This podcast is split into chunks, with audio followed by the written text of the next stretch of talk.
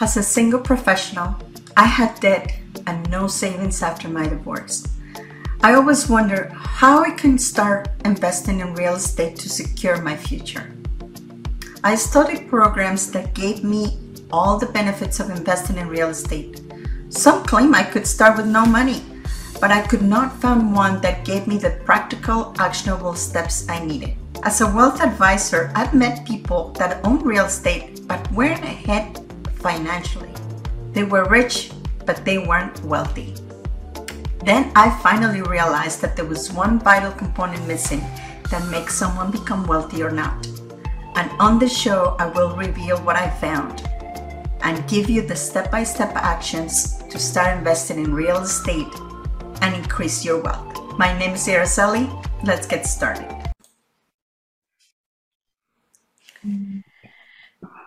So, welcome everyone. This is Araceli, Transition Wealth Advisor and Real Estate Investor in the US and Canada.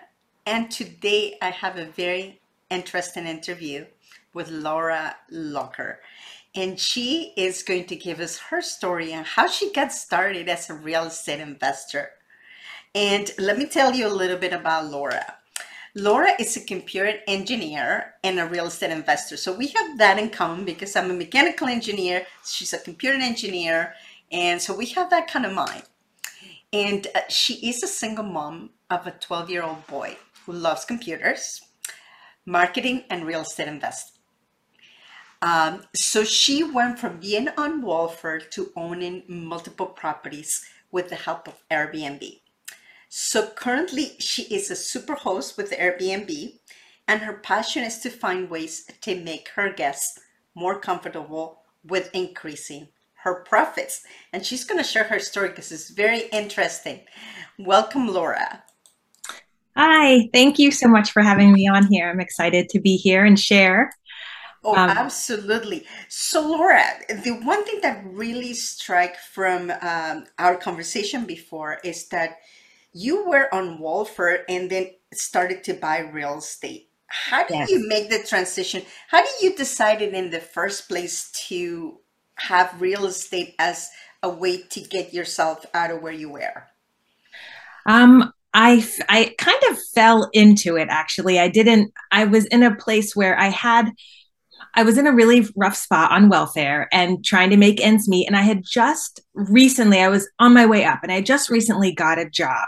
Um, so I worked with my mom. I did, I had a little bit of help because my mom had a house that she could sell to me and she yeah. t- sold it to me for market value, but she held the mortgage. So, you know, everyone's in different situations, but I was really blessed that she could hold the mortgage because I never, ever, ever would have approved, got approved for a mortgage yeah. by a regular bank. Mm-hmm. So I still to this day pay her. So I had, a, I, I got my first house. Um, but then due to job changes, I had to move. Um, and I and I was in a tough spot because I didn't want to sell this house because it was a family house, mm-hmm. um, but I had to find a new place to live. And so very quickly, I was like, well, I just I'll need to rent it, and I've got furniture, and I didn't have the money. I mean, I still was on a, in a very tough spot.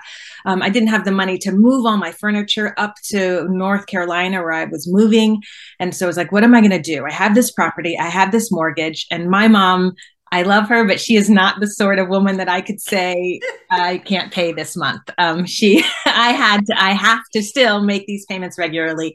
So all of a sudden, I thought, well, maybe I can just do Airbnb, um, which was completely overwhelming for me. I had never rented a property. You know, one thing that I, I want to say, Laura, is that you have to think about this actually as a blessing because if you do have a mortgage with the bank or any financial institutions, they're not going to forgive the payment. You have to pay. And uh, so this is actually a blessing in disguise for you from your mom. So Oh, totally absolutely. it's that. so wonderful now. Back when I was in, I mean, and now even you can tell when I talk about it, I, I am grateful. But at the time, these were hard things that were happening to me. Yeah. Not anymore. Now they're blessings. Um, yeah. And so I, I was like, I'll try to Airbnb. I was terrified. I didn't know how to do it. I didn't know if it would work. I didn't know anyone else that did it. Yeah. Um, so it was this huge, big, scary thing for me identifying you know as this welfare mom that wasn't successful and couldn't really make financial gains um, it was a big risk but it worked and it was easy. and once I started realizing that I was making over my mortgage payment, it helped me pay for my house up in North Carolina. And at that, I was hooked. And that was the beginning of it all. And I was like, this is what I want to do. Like I'm my mortgage is being paid for by somebody else and I'm building equity in this property. Yeah. And yeah. And so then now I'm obsessed. so that's amazing. So this is one of the things that you know, I, I have seen multiple times, and, and you had some financial trouble. I did when I got divorced, and it was very hard because I just couldn't, even with my career in engineering, I was making good money, but I was still struggling because I had debt and I lost the house and I didn't know what to do. And that's when I bought my triplex and I started renting, and that's how everything started. And you had a similar story, but you took the the route of doing Airbnb.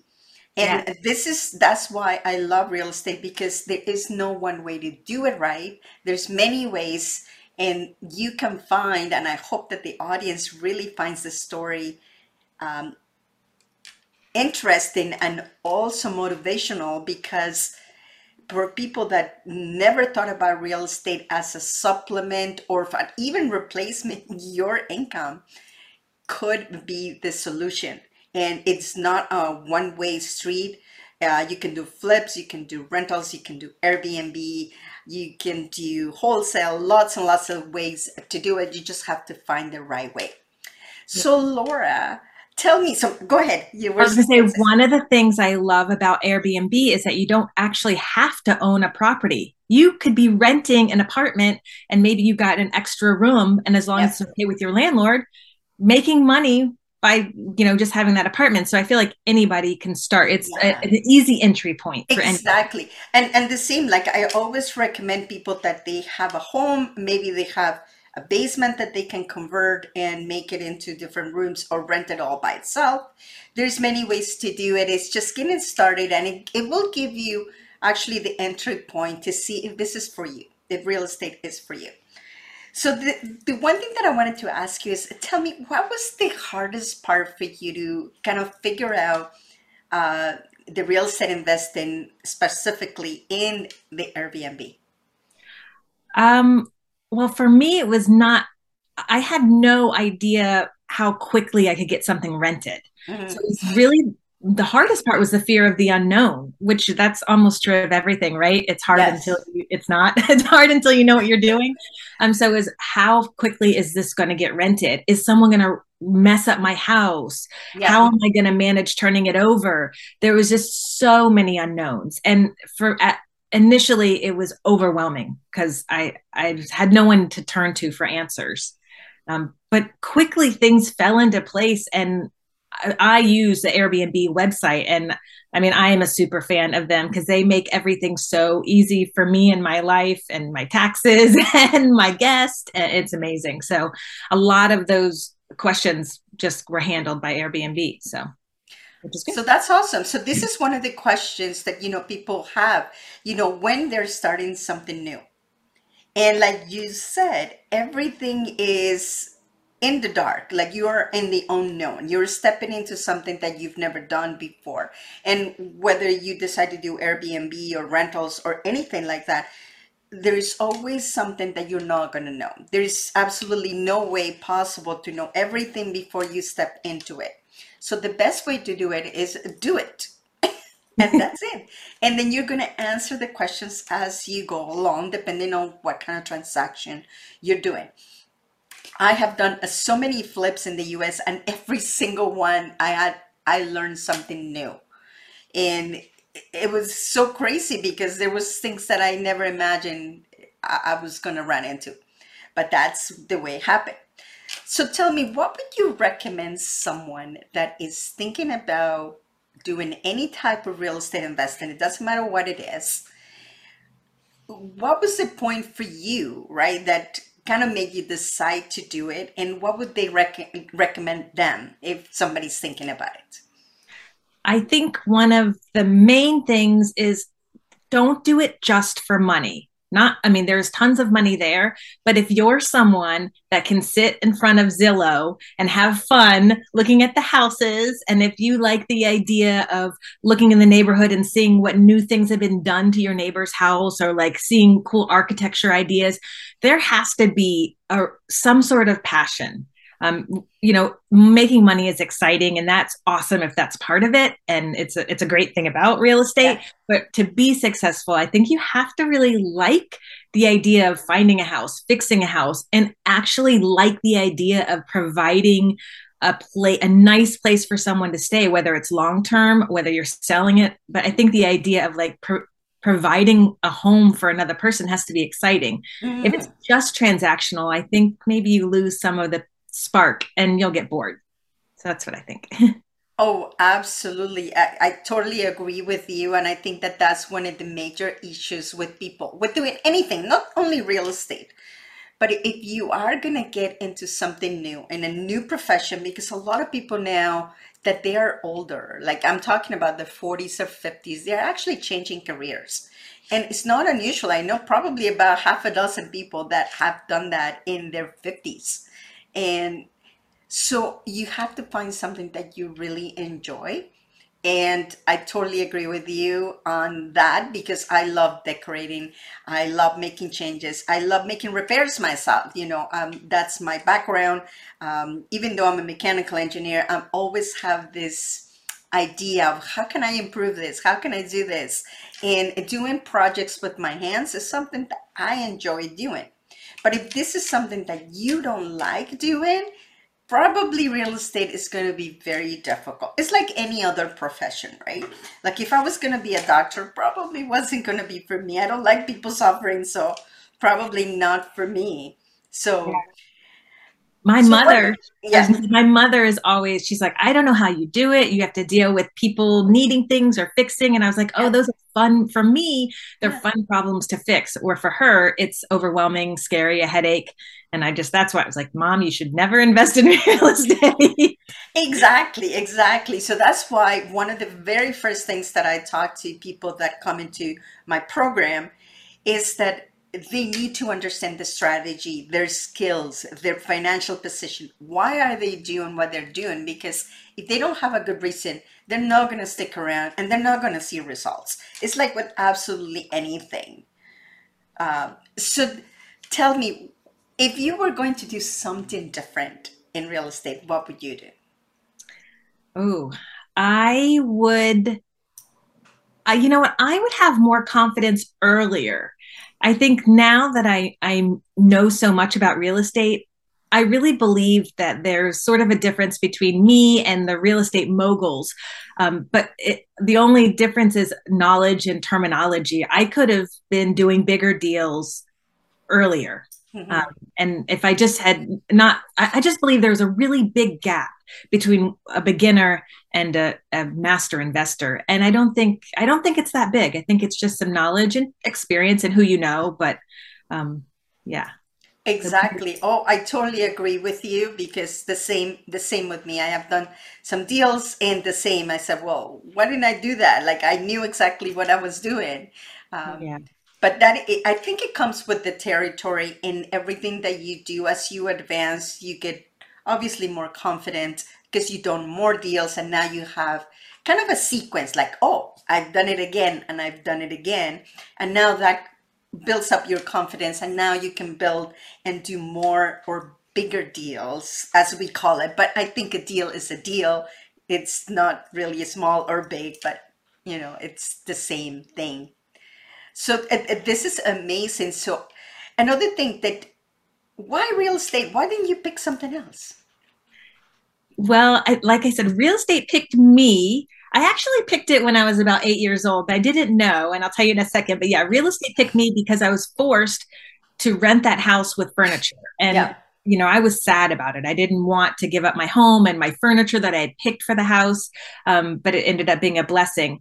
But my mother was a, a loan officer, a mortgage broker, and oh. when I was younger, she would take me on her her routes when she'd go visit realtors and drop off gift baskets.